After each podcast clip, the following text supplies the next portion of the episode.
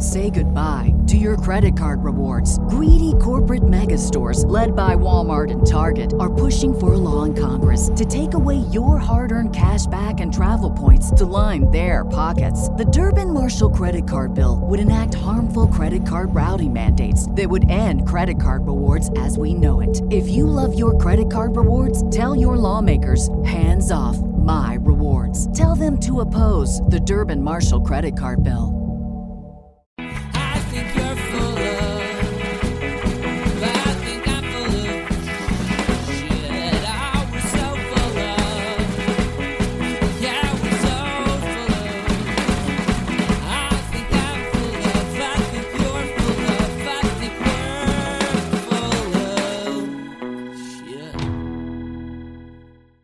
Welcome to So Very Wrong About Games, a board gaming podcast about board games. My name is Michael Walker, and I'm here with my great friend, Mark. How are you today, Mark? I'm very well, Walker. How are you? I'm good.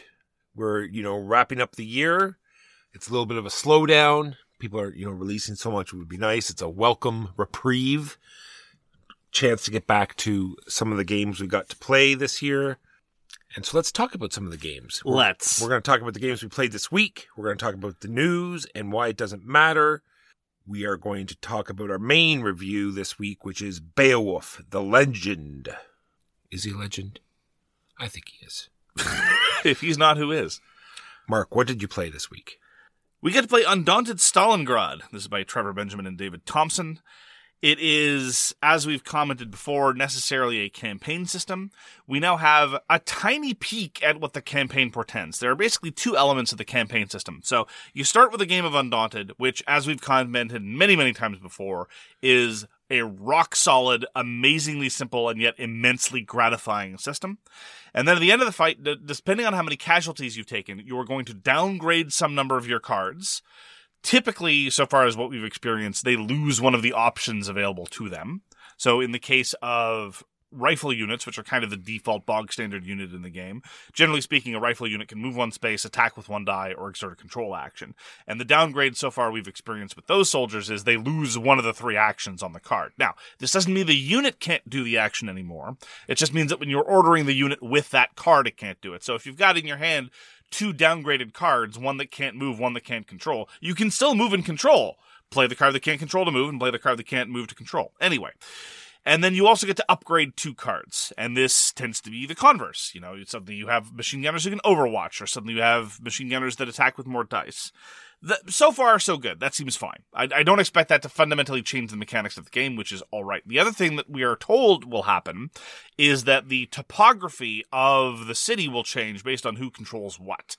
So, in our example, the Germans ahistorically controlled January Square in Stalingrad. Pavlov's house did not become Pavlov's house because Pavlov never got there. It instead it is instead Franz's house or something. And this might have future consequences. So, in addition to being guided by specific choose your own adventure style pathing, not in terms of choosing paragraphs, but in terms of pathing, like, well, the Germans won the scenario, so next scenario is 2B we might see future uh, more things in future. I'm very curious about what might happen. Again, it's a very simple system. It doesn't need to do anything to wow me. I'm happy to sign up for whatever scenarios it wants wants to give me.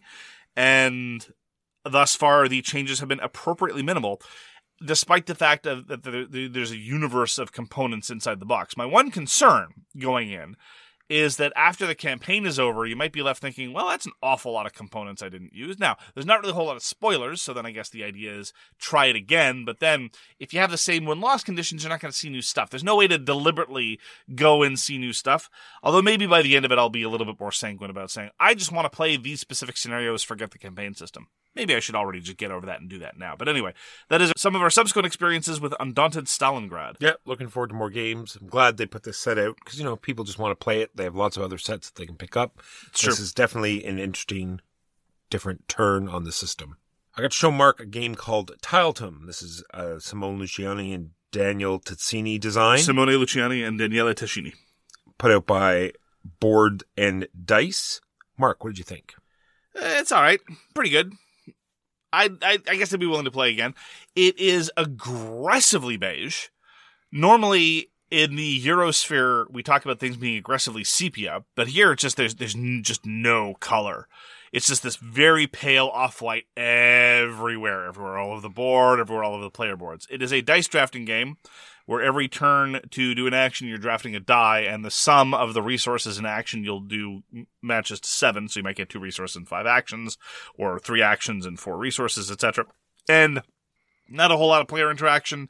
It's got the, the, the kind of scoring that I initially associated with Terra Mystica, but now seems to be everywhere.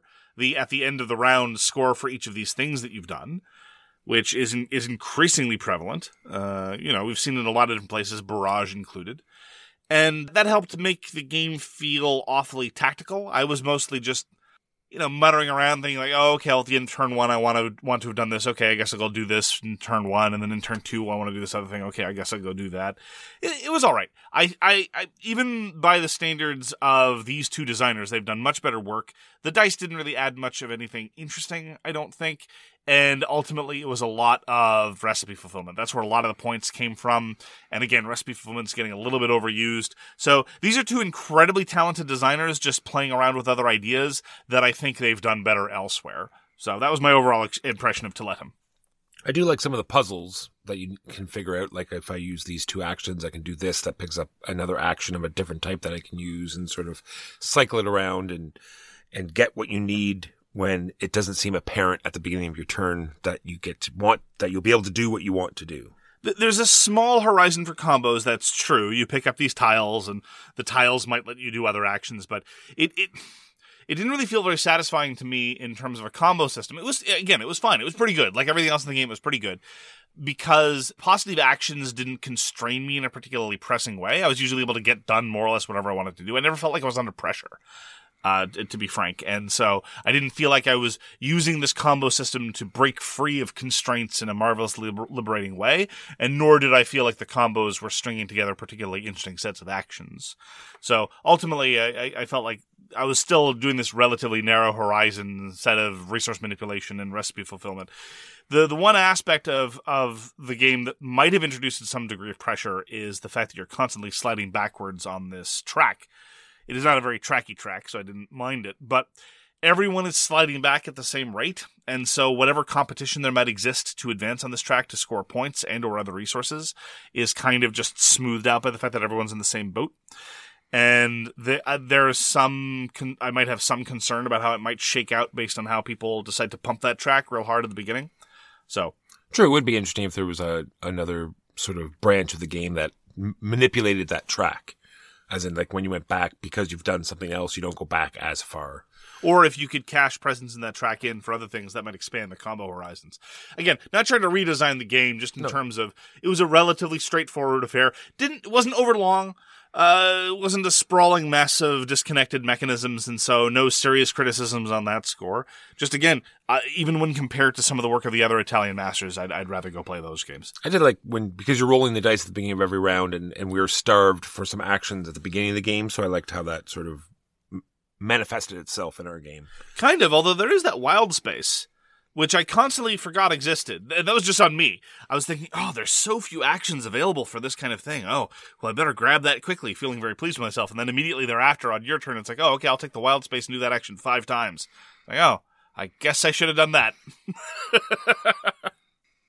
That is Tiletum. We also got to go back to Green Team Wins. Green Team Wins is the party game of in group, out group psychology, popularity, and the fleeting nature thereof. And it has now become catchphrase territory basically in our group. Someone will say something that seems either not particularly popular at the table or indeed kind of shows some sort of contemptible free spirited independence. What's the line from Pride and Prejudice? Abominable conceited sort of independence. And we immediately say, oh, that's, that's some orange team thinking right there. Yeah, back to your orange team. Back to Orange Pleb. Team. We're we're the green team jocks over here. We don't abide such independence thing. It's fun. Now I have to say, both times we've played, and I don't know why this is the case. Sometimes the discussion gets very heated, and I don't know why. Like people get very ruffled. Now sometimes when you play, Because, because the questions are so good, Mark. yeah, but it, it's so strange. Like I'll, I'll give you the example of, of the one that we had from last session. Who would you rather have as a boss? Would you rather have the Scarecrow, the Tin Woodsman, or the Cowardly Lion? And we were all having a discussion about what kind of boss we might like and various inferences about the characters. and some people started getting really upset. I don't know why. It was it was just strange. Now it's a good question, first of all, although it was ruined by Doctor Contra because Doctor Contra pointed out that they all had the thing all along. So the Cowardly Lion wasn't really a coward. The Tin Man did have a heart. The, anyway, but setting all that aside, setting game ruiners aside, it's it's Setting lovely fun wet, with some, setting the wet blanket. like- yeah. like fun killer. And we did have a number of questions that I characterized as inside baseball that were mostly about, hobby games. You know, like worker placement, area control, or I can't even remember what the third mechanism was. Oh, there's one. There's another one, but remember the calyx, like Yeah, closet or calyx. Closet, like, yeah, that, that that was weird, and that was trying a little too hard because I mean, obviously, you go with calyx. Closets are not good storage space for much of anything other than clothes.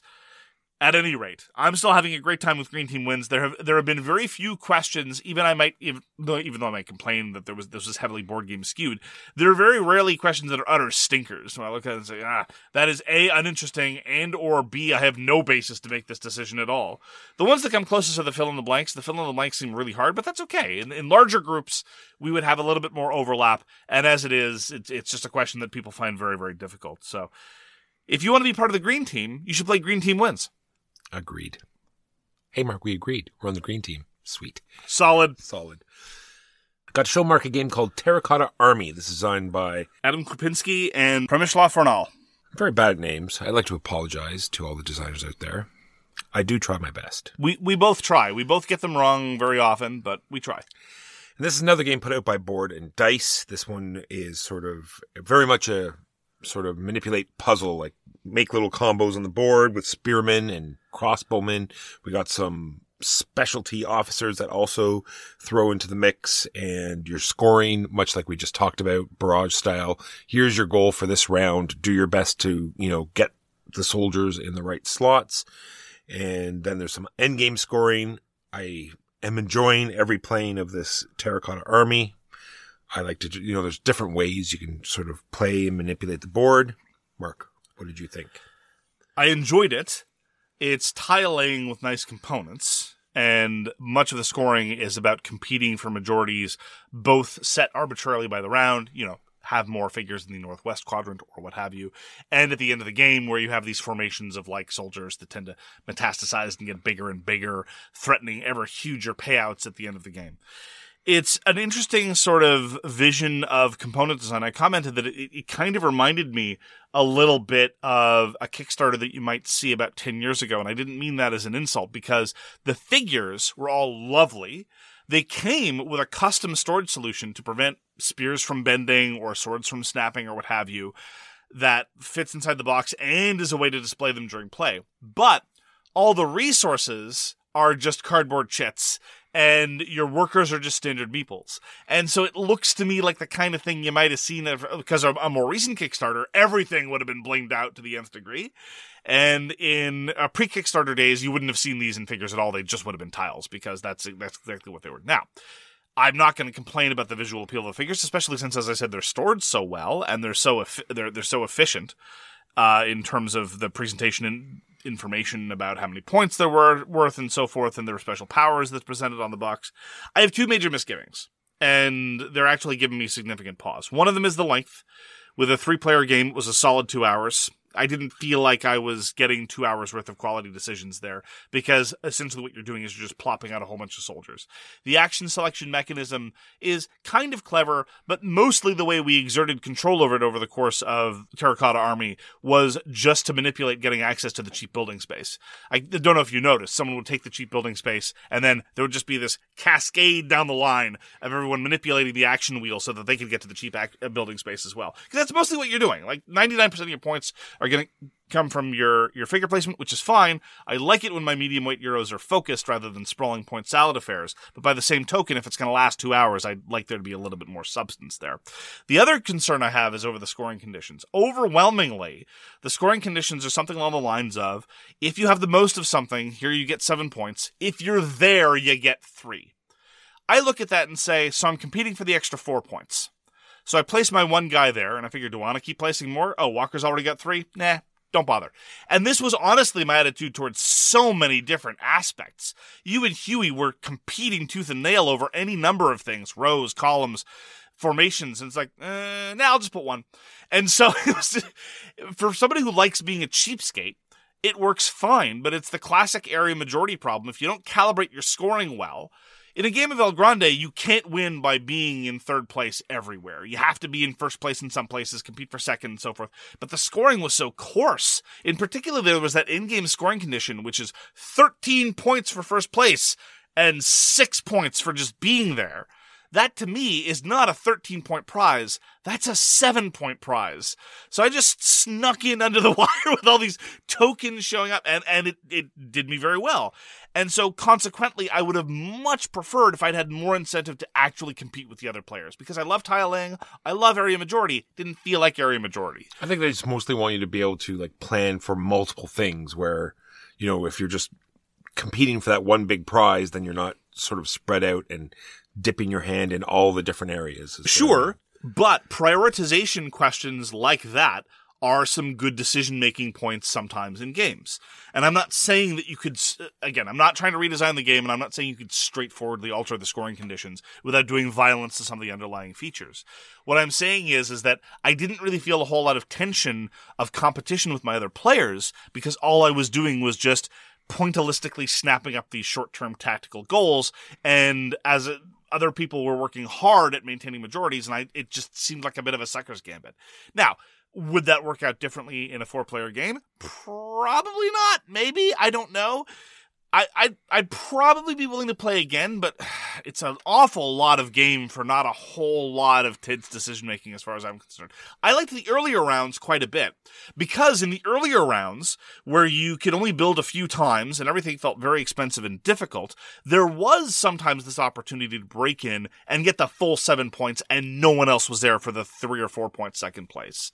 By the time you get to the third, fourth, fifth round, everybody's everywhere and the marginal cost of doing, of competing didn't seem worth it for the marginal point increases. That was my perspective. And so, so if you chopped off the last even two rounds, maybe again, changing the rest of the game without doing violence, blah, blah, blah. That might work, but then you'd have a less visually impressive set of terracotta soldiers. So I thought visually it was very appealing. Uh, thematically it was fine, and I like a lot of the mechanisms involved. I just, you know, the scoring and the length give me significant pause. Because it wasn't very much ramp up like we like in some games, right? It's pretty well doing the same thing over and over again. Yes. The board does fill up and sometimes there's a bit of a puzzly thing. It's like, oh, I, you know, snuck a guy in there and that, you know, connected these things together and, and That's true. There Some, were- sometimes it was a little rewarding then, but That's a good point. I don't there, think there was a late game placement or two that was very interesting, but again, it was leveraging those competitions that I personally felt were a waste of waste of effort. But yeah, that's a good point. yeah, not enough though for, for that length. Yeah. So as I say, the, the earlier rounds were more interesting than the later rounds, which is not the way you want to do it, and is more forgivable for a seventy-five to ninety minute game than it is for a two-hour game. Agreed. And then there's there are all the goals will be different every game, and there's this whole master system that was sort of ignored in our game, a little bit more prevalent in the first game that we played that we Oh, okay. streamed, but but I'm hoping that comes more into future games. And that was Terracotta Army. Played a game called Paperback Adventures. This is a solo kind of sort of spin off of a game called Paperback. This is by Tim Fowers and Sky Larson of Fowers Games. And this is my third experience with Fowers Games after Now Boarding and Burgle Brothers. And so far, my experience has been that their rulebooks are very bad. And their attitude towards components is overall charming, but in the case of Paperback Adventures, it really didn't do them any favors. So, Paperback Adventures is a solo deck building game where you're attempting to spell words in an effort to defeat pulp enemies, just randomly pulled from all different kinds of uh, uh, pulp genres. So far, so good. The problems here again are twofold. One of them again is length. This was a 90 minute solo game where all I was doing was spelling four or five letter words the entire time.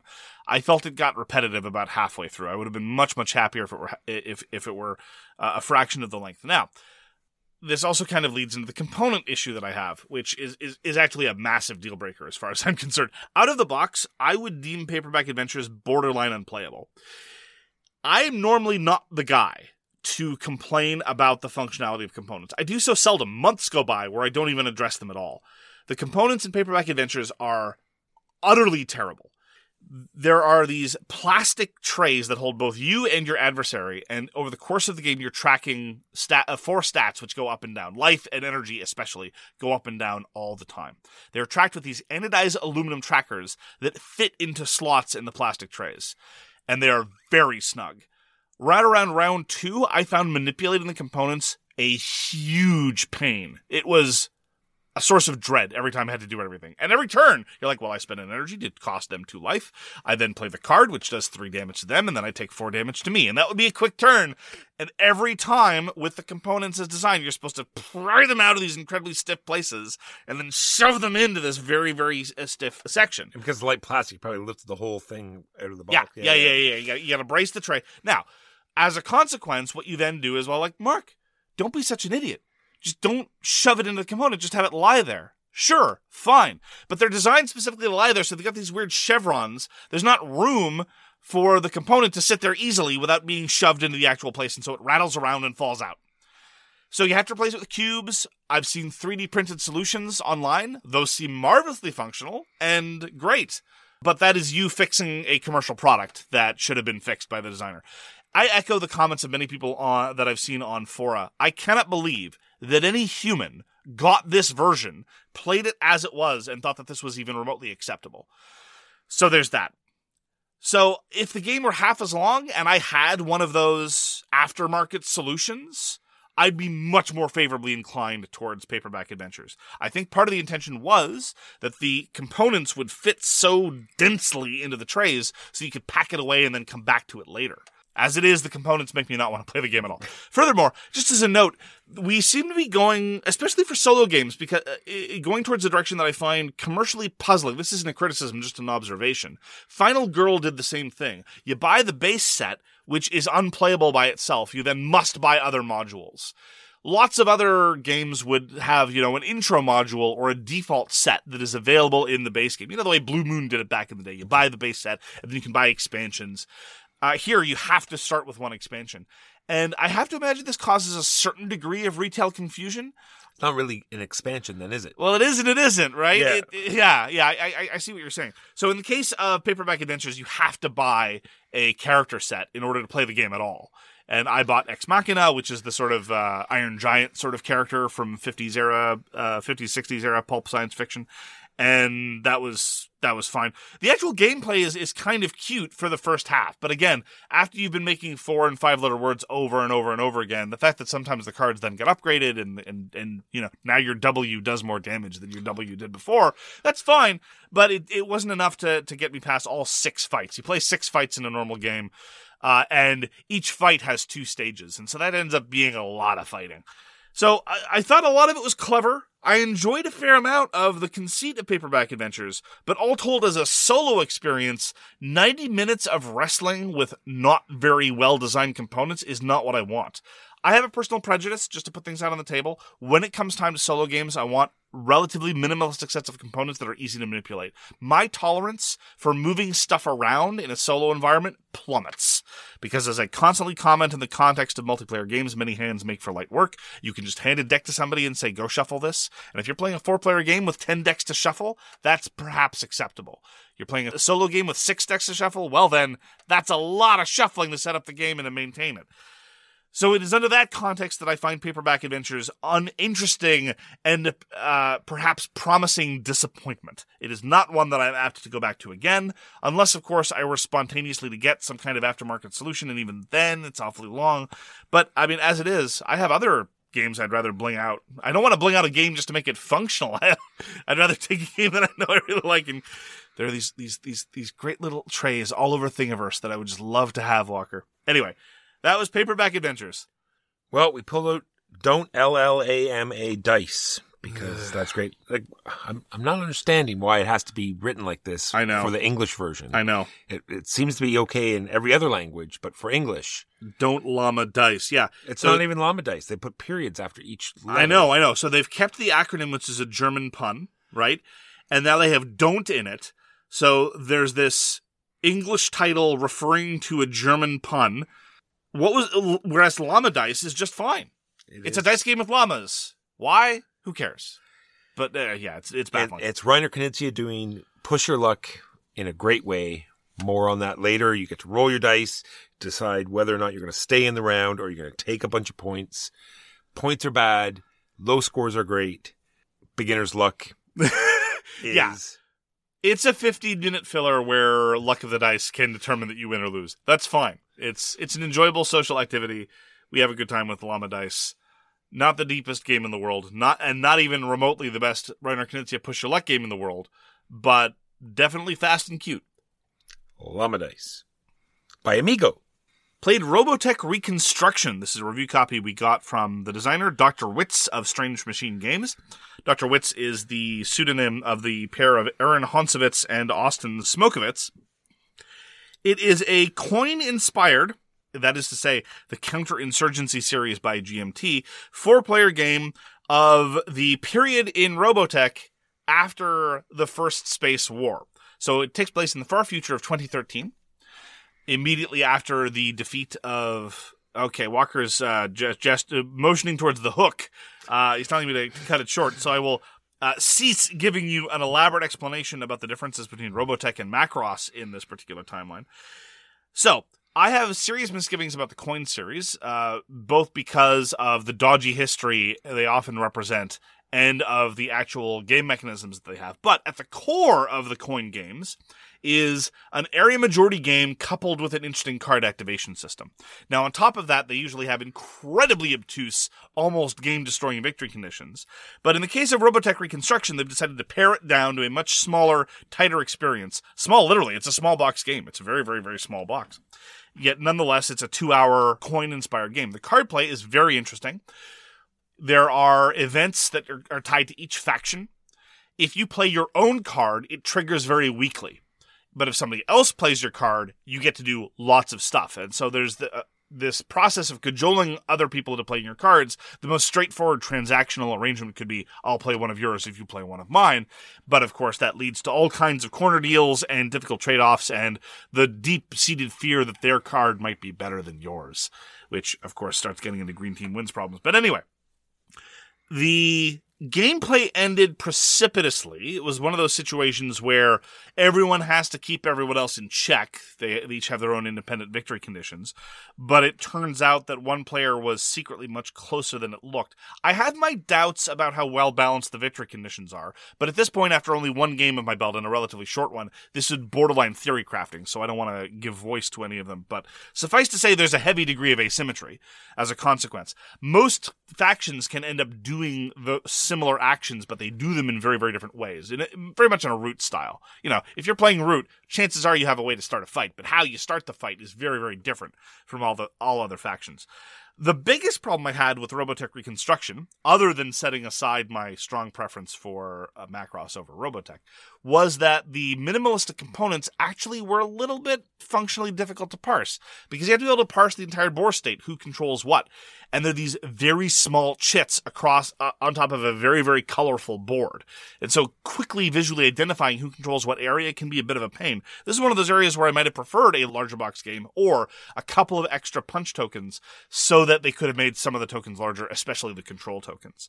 But I'm I found it intriguing. Everyone at the table found it intriguing. The asymmetry was delightful. The kind of shared incentives that that it engendered, even sometimes amongst your nominal enemies, was very intriguing. Very reminiscent of the promise of some of the coin games that again didn't really feel like manifested enough. Uh, there were a couple of rules errors born of a rulebook that was not particularly uh, as as explicit as I would have liked it to have been but everyone wanted to play again. So we're going to be in a position of playing Robotech Reconstruction again very, very shortly. I very much enjoyed it. I love asymmetric games. I love area majority games. I love area majority games with asymmetric goals if they are easy to parse. And again, that's one of the big difficulties I had with a lot of coin games. But in Robotech Reconstruction, all victory conditions are tracked at all times on a separate map. Now, keeping it up to date is tricky, but nobody ever had any questions about, well, how does this player win? And it wasn't some sort of spreadsheet. It's like, well, if A obtains, they win with B and D. But if B, if C obtains, they actually win through this other thing, etc., etc. Oh, you did like Pax Pamir rulebook word for word there. That was pretty good. Yeah, more or less. So, Robotech Reconstruction, very promising, interesting activation system, interesting background thematic matter, although it really should have been Macross. Very much looking forward to going back to it. That's by Strange Machine Games. Here at Swag, we love bag builders, so Hyperborea came to the table again. This is a very interesting bag builder where you really need to monitor how many cubes are in your bag because the reset happens at the end of your turn automatically. There's not a big sort of like round reset your bag. If at the end of your turn your bag is completely empty, you get to reset. If it's not, and you're only stuck with one or two cubes because you draw three at the end of every round, then you're just going to get a suboptimal turn. Inefficient. Inefficient.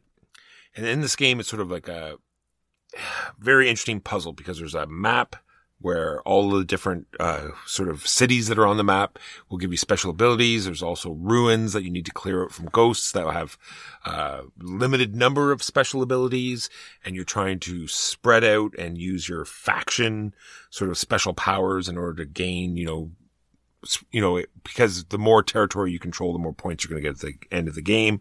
There's also, you know, getting killing one of every player gets you more points. Having the most cubes in your bag at the end of the game gets you points. Lots of things, special, uh, like, uh, round bonuses, cause, you know, we love round bonuses. No, they're not round bonuses. They're just sort of, uh, goals that you will get. End of game goals. Yeah. End of game goals, which also also triggers the end of the game. All of these things.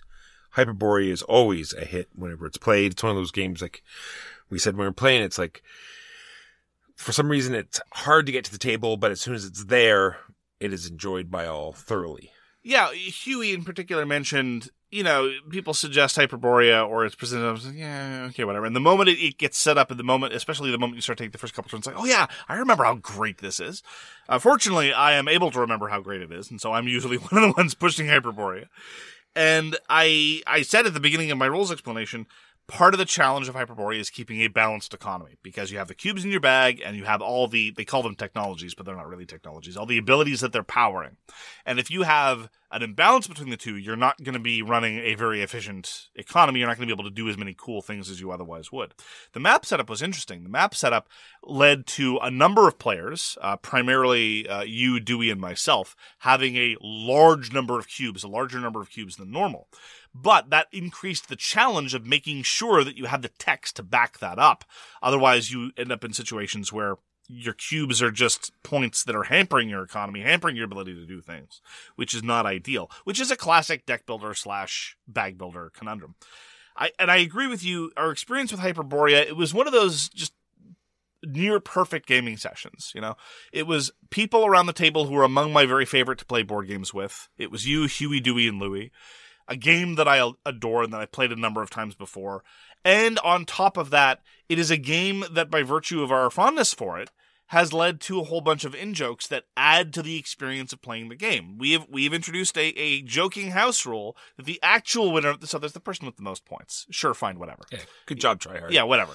The actual winner of the game is the one who's who's accumulated the best menagerie because the tech cards that you purchase, many of them, the world isn't very fleshed out of Hyperborea, but many of them have bizarre creatures like flying manta rays or weird dinosaurs or multi-horned uh, quadrupeds pulling anyway just just a tech card that says wagons that lets you move around the map might have some bizarre fantastical beast attached to it which is a lovely little flourish and has allowed us to have this bizarre little house rule. So we were able to appreciate the game on a thematic level, which is probably out, outstrips the game's actual thematic chops.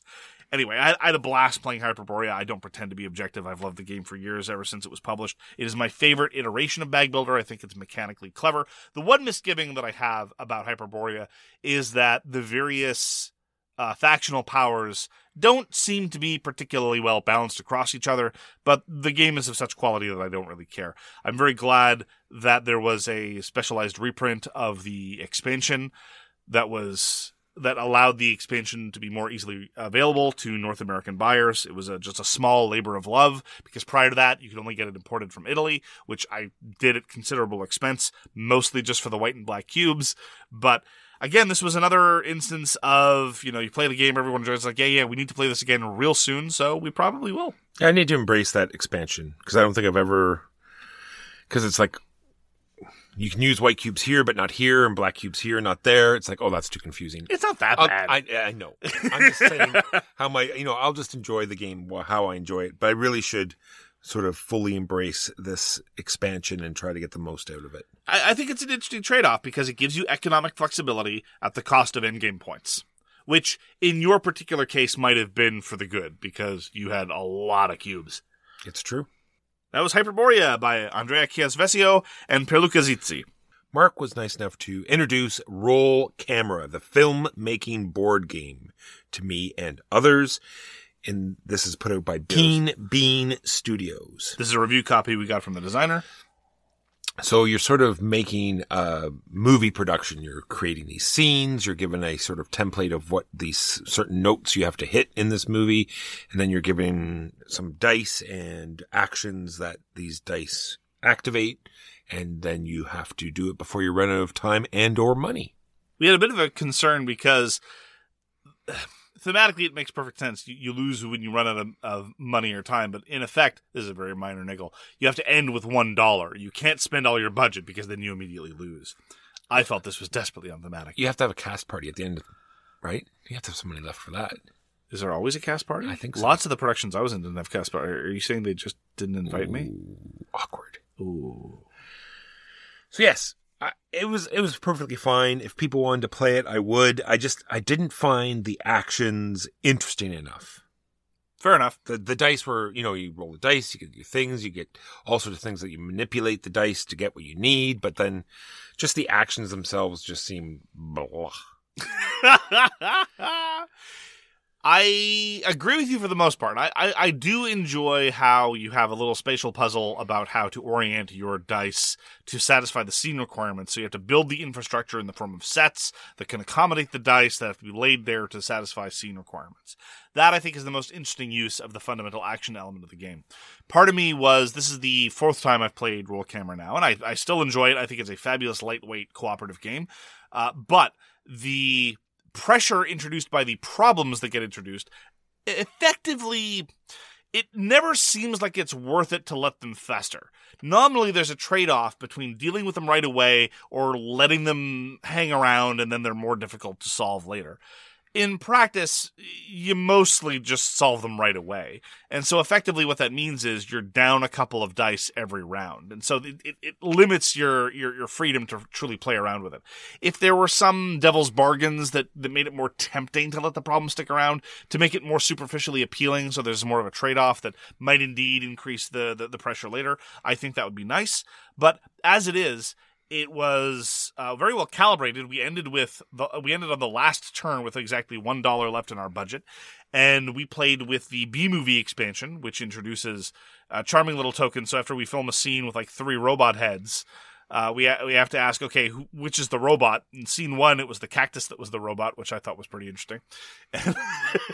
it. I, I, I I'll, I'll repeat what I said when we talked about it last time on the show. I think roll camera gets by a lot on its charm. The problems are all very funny. Uh, the idea cards are all very funny solutions. The art is very evocative of these little bean things. I think they're supposed to be beans. They're either acting out scenes and emoting their hearts out or running around solving various problems. And like it's a game where you can hire a bunch of monkeys to be a film crew to film scenes on the on the off hours. It, it, it's hard not to be charmed by a game of that tone.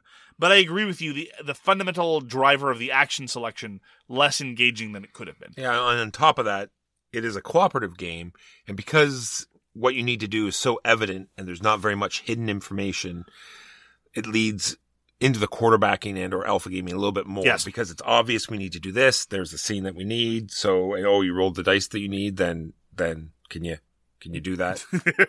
Can you do that action now? It's true. But like I said, it, it's perfectly fine. Very charming, very fun, accessible game. And it was Roll Camera, the filmmaking board game by Malachi Ray Rempen and Keen Bean Studios. Those are the games we played this week. Now on to the news and why it doesn't matter. What's so special about Hero Bread's soft, fluffy, and delicious breads, buns, and tortillas? These ultra low net carb baked goods contain zero sugar, fewer calories, and more protein than the leading brands, and are high in fiber to support gut health. Shop now at hero.co. Everybody in your crew identifies as either Big Mac Burger, McNuggets, or McCrispy Sandwich. But you're the filet fish Sandwich all day. That crispy fish, that savory tartar sauce, that melty cheese, that pillowy bun. Yeah, you get it every time. And if you love the filet of fish, right now you can catch two of the classics you love for just $6. Limited time only. Price and participation may vary. Cannot be combined with any other offer. Single item at regular price. Ba da ba ba ba. Magnet alert. I'm of the opinion that more board games need to have magnets. I think all games should have magnets if they possibly can. Have I stolen a news I item from think so. Irrgarten der Magier, Magician's Maze by Wolfgang Dirscherl and Wolfgang E. Lehmann. Oh, I can't wait. Yeah. so it is a co-op game.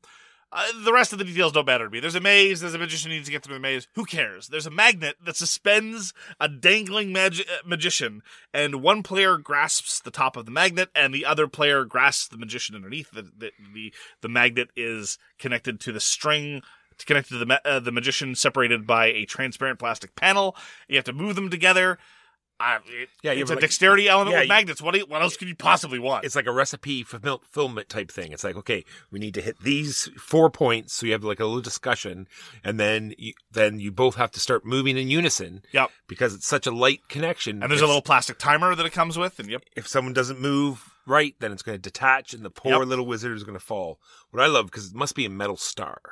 So I hope it's like, The un- thing on the top, the magic. It's called a magic button. I and that could be a translation thing. and so I'm hoping it's a metal star that hits it from the magnet at the top. And it's just raw metal because then you can sharpen it, right? and so you get, you get penalized if it falls. Let's let's not do that. No. Oh. anyway, it seems very charming, and I can't wait to give it a try. Yep. Magnets and dexterity co-op game. What else could you want? Magician's Maze. News from Andrew Parks. Andrew Parks is a designer that, well, we keep wanting to like him more than we actually do. We adore Core Worlds. The rest of his output has been varying shades of disappointment. But Andrew Parks is going to be reworking Eric Goldberg's classic Tales of the Arabian Nights into something called Tales of the Arthurian Knights. Seems natural. You see what they did there with Nights Walker? I see that. They put a K in front of it. Now it's a different word. I tried that. It didn't work And Green Team Wins. it, di- it didn't get the chuckles I was hoping for. Yeah, because you were supposed to put a word, not just a letter oh. in front. Anyway.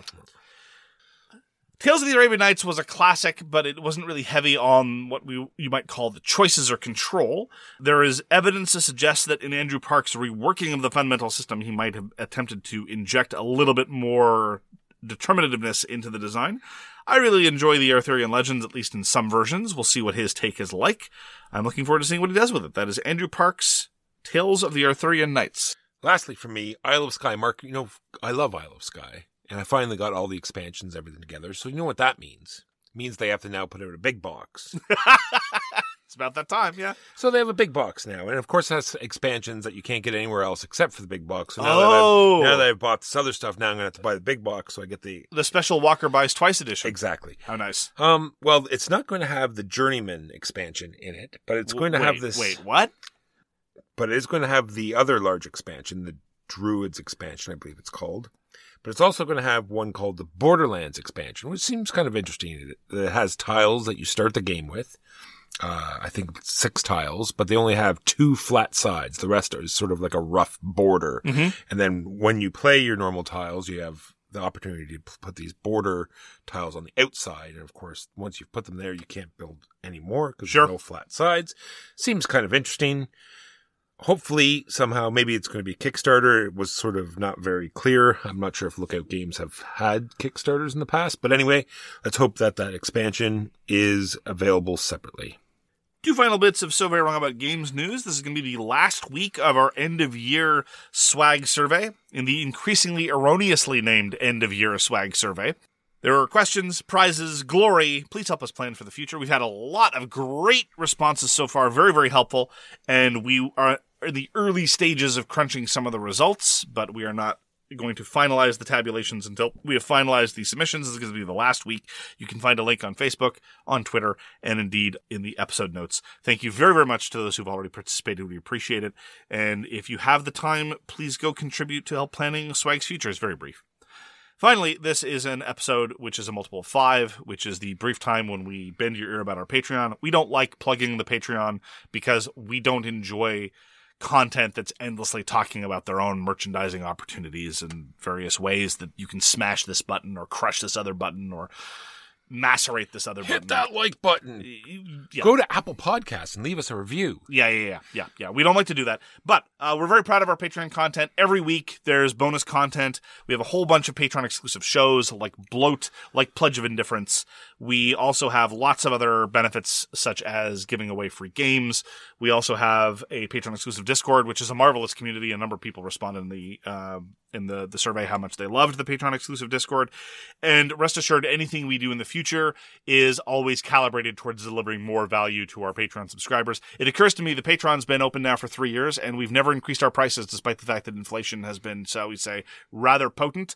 And we do depend on uh, support from the patrons to keep the show going. So if you want to check us out on Patreon, it's patreon.com slash svag, S-V-W-A-G. We would appreciate it.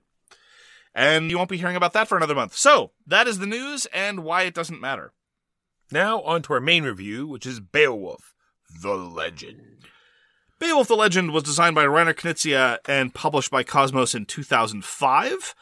It is important to situate it because there's there's a fair amount of controversy and divisiveness with respect to Beowulf in Reiner Knizia's overall heritage. When talking about his big box quote unquote hobbyist games, people often talk about 1997's Tigris and Euphrates, 2000's Taj Mahal, more on that later, 2003's Amun Re. The pedigree of Beowulf the Legend, I think, is more properly associated with 2002's Clash of the Gladiators, namely big box games that Knizia fans hate. Because a lot of Knizia fans hate Beowulf the Legend, just as they hate Clash of the Gladiators, whereas I love them both. And I think it's also, when talking about Knizia, you can't, you can't really situate his work overall. You should better talk about things that he did in the years immediately before and immediately after. Otherwise, it just gets too long. So in 2004, he released Blue Moon. Also ingenious, two excellent uh, games. A lot of people associate the early aughts with Knizia's alleged decline. I have yet to see evidence of Knizia's alleged decline. I think it's just compared to his output of the late 90s. You know, you put out Ra and Tigris and Euphrates and Through the Desert with a couple of years of each other. All other years are going to look disappointing by comparison. But uh, in the same year as Beowulf the Legend, he put out Pickomino, which is a fabulous filler. The year after that, he put up Blue Moon City. A couple years after that, he won the SDJ with Keltis, which then became redesigned as Lost Cities, the board game. I don't think I've ever talked about that game. I I adore it. I think it's a fabulous lightweight competitive evolution of the fundamentally solid Lost Cities board game. I could keep talking about Knizia's output forever, but uh, even in the past five years, he's designed Quest for Eldorado, Yellow and Yangtze, Blue Lagoon, Babylonia, My City, and Whale Riders. So, Walker, why don't you give us an unhelpful summary about what Beowulf the Legend is? Well, the theme sure checks all the boxes in the Beowulf bingo. but unless Beowulf made all of his life decisions based on some sort of random sage cards or or or omen deck or he lost a bunch of bets with his friends, then not so much theme in this game. This is very much of Reiner Knizia says, you want to press your luck game here, hold my beer. Between managing your hand and keeping your wounds in check and knowing when to get out of auctions, this game comes at you at so many angles about managing stuff and pressing the limits of what you need to do to win. It is very interesting and I would play it anytime. Okay, so let me push back a little bit. I think Beowulf the Legend is simultaneously among the most stereotypical of Euro themelessness, as well as about as good as you're going to get of adapting a famous piece of historical literature. All right? In the one hand, you're not playing as Beowulf. Beowulf isn't even in the game. You're one of Beowulf's pals trying to impress Beowulf, right? But doing what? Come on, let's be Hold- serious. You- Yeah. Okay. okay let's be right. serious, right? So, okay. So, I, I've, I've I've acknowledged the way in which it's uh, incredibly stereotypical Sure, there- Euro. There's right? very nice pictures on the on the thing, and they've written out, Sure. Uh, you know, the story in in, in the proper order. Sure. Yeah, yeah, yeah, yeah. You hit all you hit all the major notes. Yeah. Here's the thing: Beowulf, in terms of being a great warrior, a great king of the. Have, okay, have you read Beowulf? No. Okay, I've read the translation by uh, Maria Dahvana Headley, which I think is fabulous. It's really, really cool in a lot of ways. Her choices are fascinating, and I think it's a great, great uh, uh, modernization of the version. And I don't mean modernization in the sense of you know using contemporary idioms, but she does that too, but modernization in the sense that she seeks to play with language in the same way that the original did. But anyway, setting all that aside, what it was to be a great warrior was to be fundamentally a risk taker, to accumulate wounds, to be there, to be in the action longer than your buddies, to be the one who is willing to stand up to the dragon and possibly get breathed in the face. Like, what is it to be a sort of pre medieval old English warrior than to accept risks for the sake of glory? And that's what the game is. So, what else do you want? Seriously. All right. Like I, I, I I'm not saying it's the most thematic game ever designed, but No. what I'm saying is, is that if you want to capture the essence of what's going on in Beowulf, you can drown them in flavor text, and you can have a whole bunch of like, this is the tactical scenario where Grendel has a movement rate of three, and Beowulf has a movement rate of four, and blah blah blah blah blah, and then nobody, but nobody would complain about the thematic integration because there was a little figure of Grendel and a little figure of Beowulf, and you move three squares and blah blah blah. No, this is about risk taking. This is about impressing your friends. This is about recognizing that how good you can brag at the feast afterward is sometimes as important as how good you can tear off a monster's arm. I think there's a it does a fine job of evoking the feel of a lot of the tales of exploits and daring do of some of these. Let's be let's be frank, hard cases. I think you do a much better job invoking theme in this game than this game does. How's that? All right, fine. Call it call it an assist. There you go. so what you're doing, you're going through like there's 36 different spots on this board. It's a linear sort of path that you're taking. There's 36 stops on this on this journey to the end, and you're constantly trying to manage your hand because you're going to go through a variety of minor and major and all these different events and they all need different card requirements. And so you're deciding on which ones are most important to you or, or you're forced to pick up cards because you've spent too much on other things. like a lot of other Masterful Knizia games, you have a lot of the same kind of choices that other heavier games sometimes seek and fail to have, but you have in spades in, in Beowulf the Legend. Long term versus short term trade offs. Right? It, and dovetailing with the hand management. You look at the little train, and we were doing this all the time. It's like, when's the next time I need boats? It's a ways off. When's the next time I need axes? Oh, next encounter. Ugh, all right. Do I go for the boats? Do I go for the axes? How good's my hand? Is it good enough to weather the next event? Should I start planning for that event further ahead? Those trade-offs are just one of the many things that that the way that everything's set out at the beginning. You know everything that's going to happen over the course of the game is as Big Daddy B, as I sometimes call him. We're we're on a very very close basis. Big Daddy B wins his way over the course of the events, all the way to his untimely death. Spoilers and you don't dance with dragons it's not a good idea and so you have this this constant challenge as your hand is whittling down and wondering if you can make it past the next uh, just the, the the ability to plan long term in a game this light and simple i think is massively done through that track which is the entire board which is It's the entire true. game So the, the two, the two, there's major events and there's the two major auctions. I think one is definitely more interesting than the other. One is just a blind bid. Agreed. Uh, blind bid with some bluffing, they say. And uh, in the game, at least in the game we had, it was, yes, not very evident of the blind. Well, because it, it's kind of a it's kind of a jerk move during the blind bidding section to wait for everyone else to put down the cards. And say, how many cards did you put down? How many cards did you put down? How many? Nobody wants to do that. Nobody wants to be that person. And so as a consequence, we don't look at what other people are playing. We just decide what we're playing. The biggest problem I also have with the blind bidding. So Beowulf the Legend is a two to five player game. Some people refuse to play it with less than five. I'm not one of these people. I've happily played it with three. Three's pushing it, I think. I wouldn't play it with two. I happily play it with four or five. But as a consequence, when you're talking about a game with a scarcity of cards, and four or five people are blind bidding, frequently the winner will have bid three or four. Ties are extremely common. And so where you happen to be sitting in relation to the start player, because that's how ties are broken, tends to be very, very determinative. Now, it's not as bad as it could be, because again, it features into when you want to spend your resources. If I'm sitting directly to the left of the start player, I know I can go in and get something out of the encounter. If I'm sitting to the right of the start player, mm, better keep my powder dry, save it for later. So this is how they sort of like, not really a catch up mechanism, but keep things sort of even. Because if you lost the previous sort of encounter, you get to be the start player. Well, if you came in last, because again, there's we put it in terms of winning and losing frequently, but I think that's oversimplifying things because typically an encounter will have as many results as there are players. Sometimes they're all positive. Sometimes there's a mix of positive and negative, and sometimes the threshold between positive and negative can be very, very, very sharp. For example, if you're bragging about how well you face down Grendel, they're all positive results, and the distance between the worst result and the best result is significant but not huge. On the other hand, if you're fighting a dragon, the difference between the one that done killed the dragon and the one that done got the dragon breath in the face, massive. So the other kind of major event is the climbing bid. So you're playing these cards, you're constantly increasing the bid. You can only play cards to bring you up to par where everybody else is. And then if it goes back to the starting player, they have to increase it or you have to bow out. And then when you bow out, you take the lo- lowest number that's available when you go to pick your prizes at the end.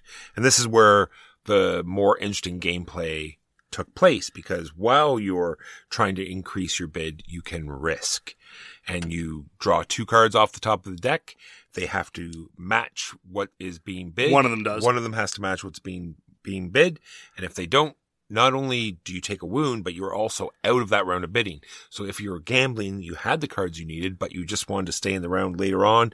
You wanted to just, you know, try to supplement your deck with these free cards. And so there's that really, it is a huge decision space there. You're like, okay, well, this round I'll just play cards on my hand. Next round I'm going to do the gambling. I really enjoyed. I really enjoy it too. And this is where a lot of the controversy comes in. A lot of people argue that Beowulf the Legend is far too determined by luck. And I strongly disagree. Because to my mind, the key issue is not whether or not you succeed in your risks. It's are you risking when you can afford to lose? So the way the wounds work in the game is we there are scratches and wounds. We call them in our games punches punches to the face and kicks to the teeth. If you get your third scratch, that turns into a wound. Scratches ain't no thing. You can get rid of them really easily. Wounds, Wounds are bad. I have that written right here. yes, they are infinitely worse. And so as a consequence, if you're risking when you have two scratches, you have to accept the fact that you have a very, very, very small margin for error. And you probably, I'm not going to say you should never do it, but your threshold for willingness to risk should be much, much higher. On the other hand, if you're routinely in a position where you've managed your cards well and you've managed your, your, uh, your scratches well, you can risk with relatively no consequences all the time. And I think that a lot of people think back on games where somebody just seemed to be luckier because they kept risking all the time and ended up winning. Well, that's because they could afford to, usually. I can't remember. I played the game well over a dozen times. I really can't remember more than maybe one or two encounters where somebody won when they quote unquote should not have, right? Under a prob- straightforward probabilistic analysis. In our last game that we played and we streamed, I was involved in a contest with Warm Boy, and the the difference between first place and second place was determined purely by who got better pulls off the top of the deck from risking. That's fine. Like that le- that level of margin I'm okay with. I thought I had a card advantage going into it. It turns out I didn't. Turns out we were roughly equal in terms of card advantage. So the, the winner was determined by risking. Okay, sure. And then, like you said, it's just first and second, and the Yeah. difference between that is, is negligible because that's another thing you can sort of wager into your Right. determine whether you're going to start risking or not. Because if two people Precisely. Are, if two people are already out, then that's another way you're not going to lose very much. It's like, oh, Yep. oh well, you know, why am I going to waste cards out of my hand and and be you know short for the rest of the game when I can just risk it? I'm still going to get third, which is fine. Exactly. Especially when you can deal with the, with the wounds that, that accumulate. If it makes the difference between zero points and minus 15 points and you're risking all the time, well, you're asking for trouble. I don't think I've ever seen anyone play that recklessly and profit as a consequence. If I did routinely, then yeah, the game I would probably feel too luck driven for me. But as it is, overwhelmingly, it's more about the people who are clever about knowing when to risk than about the determinations of the risk, and therefore I'm perfectly okay with it. It adds an element of tension, and an element of drama, especially when the stakes are relatively low. So, it, it, procedurally, it adds a great deal of interest to, to what's going on. And what you're going to win is victory points or these specialty cards, which have all sorts of symbols on them or will mitigate, you know, wounds that you're going to take or let you draw more cards as more than normal. Lots of interesting stuff there. gold. Gold is another interesting sub element. Yeah, gold, because there's also. Oh, you didn't like the gold? I, I do. Well, I just, I- don't mind it because a lot of times, uh, this is yet another bidding. Another Yeah. space will come up and you'll say, no, start bidding gold, much like you bid, uh, with the cards. And because you, when you take gold, you have to take specific counters. Yeah, no change in Beowulf the Legend ever. And I just found normally in Beowulf, you either ha- you have a one and a three. A lot of times, this is the gold. So someone you know starts the bid with one, someone raises to three, and then That's how it shook out definitely in our last game. But two gold is the amount of gold you get if you take gold from the regular reward space. Just r- regularly, it's not all pain in, in Beowulf. And a lot of the spaces, it's just take your pick of some goodies. Here, have a couple cards. Here, have a couple cards or a scroll or some gold or two points or what have you. Or get rid of your scratches. So, yeah, so the gold would get to a point, and then you know you couldn't bid higher because a you didn't have it or you didn't want to waste. You know, oh, the auctions are much shorter, that's Yeah. for sure, yeah. And then you get your bonus. But then it's it usually was sort of is this my turn to win the gold auction? Because only the loser, only the winner pays, Mhm. and then you have That's your true. you have your gold next time. It's like okay, well everyone spent their gold, so I guess this is the time I'm going to win the gold auction. That's fair. Or again, you should look forward to the end of the game and realize whoever has the most gold is going to get five points. Maybe I should just hold on to it to the end. But Then there's all the minor events, which is mostly building your hand back. It's sort of like there's menus where you pick your bonus. You could get victory points. You could get rid of some scratches or wounds. or if in the you're in the extremely uh, enviable position of having more than enough cards, sometimes you can trade in cards for extra goodies. I, I rarely take advantage of those because I'm usually too desperate to hold on to what I got. And then there's the big recovery where you put out, you know, two times the number of players and cards, and everyone drafts more cards to their hand. So the reason why, uh, let me return back to something I said during the intro. There's a probably the one hobbyist game of Reiner Knizia, or at least certainly his most, his most well-regarded game that I do not enjoy, is called Taj Mahal. And for years, I've been making the point that Beowulf the Legend and Taj Mahal are very, very, very similar to each other. Taj Mahal is a series of fights in which you either play a card or drop out and you when you drop out, you will get some benefits if you are leading at the time. Beowulf the Legend similarly is a question of you know play a card or drop out, and you benefit from staying in longer. The trick with Taj Mahal that I don't enjoy as much is for one thing, I feel that the scarcity is just a couple of steps further than I like. I like games to be tense. I like resource management to be challenging. But then there are some games where I feel like I'm starving all the time. And in the case of Taj Mahal, I really do feel like I'm starving. Furthermore, in Beowulf, again, pointing to the example of me and Warmboy, we got into just a game of chicken near the end for who is going to get first or second. Sometimes the game of chicken is between third and fourth. Sometimes it's between fourth and fifth, what have you. But when you get into a game of chicken, it's costly. And often everyone else at the table is laughing at you, which is fine. But you have some control about bowing out and still getting something out of it. In Taj Mahal, I've seen far too many games of chicken where you didn't know you were wandering into a game of chicken and you get nothing out of it. I once heard it described by somebody. I'm afraid I can't give the attribution. It was just a comment on Board Game Geek and I don't recall who it was. It's a game of chicken where you can't control when you get into fights and everyone who fights loses. And that is honestly my experience with Taj Mahal. Now, maybe that's just because I'm stupid. Maybe because I'm just not good enough player at Taj Mahal to see all the, the subtle nuances. And I'm, and I'm glossing over lots and lots and lots of differences. But I have to hope that there are people out there like me who found Taj Mahal a little too restrictive and a little bit too costly to get into fights, but wanted the same kind of push your luck, risk taking feel. Beowulf the Legend is the answer to that. And it, uh, I just, it, it's, it's the version of Taj Mahal that I find fun, suffice to say. Yeah, I think it sets up very easily, easily, easily taught. And as soon as you get, you know, as soon if someone understands how an auction works, easily followed, you just move the pawn through the different stages. You can walk people through it. You can just pretty well start the game. You wouldn't even have to teach the game. You can say, okay, now we're going to do this type of auction. Now you get to buff your deck more. And as soon as they see how the auctions work, they'll understand why they need certain cards in their hand or why they shouldn't risk, when they should risk. Has an interesting board. It only has, you know, has this big, you know, quarter of it missing. Don't see that much in, in, in It's board true. games. It gives it a different feel, that's for sure. Yeah, the table presence is not negligible as a consequence. Yeah. It is an excellent press your luck auction game from a designer who is the past master at push your luck in auctions. It doesn't feel at all like Ra, despite the fact that Ra is also a push your luck auction game. And I would argue it has more thematic co- coherence than people give it credit for. I would also argue it is more deterministic than people give it credit for. And it is, it has been in my top 20 for a very, very long time. I am a massive fan of Beowulf the Legend. It is sadly out of print and also sadly underappreciated, even and perhaps especially by the Knizia fanish community. That's what I had at the beginning. You said it was put out by Kosmos, but it was also published by Fantasy Flight Games Why, here yeah, in North America. in North America. Yeah, Well, I was just saying, you know, you know, back when they, you know, put out, you know, original interesting games. Unlike now, at, at first I thought it was a joke, and then I went to their website, and now they have Arkham Horror or Marvel the collectible card game. Yeah. one or the other. Well, You don't forget, don't forget. Twilight Imperium. Yeah, Twilight Imperium. it's very sad. It is. It's a sad state of affair. They also distributed Tribune, another top 20 Euro uh, favorite of mine Back in the before times. in the before times. Well, that's going to do it for us this week. Thank you very, very much for joining us. If you'd like to get in touch with us, you can find all our contact information at sowronggames.com slash contact. We read everything you send us and we'll get back to you if we can.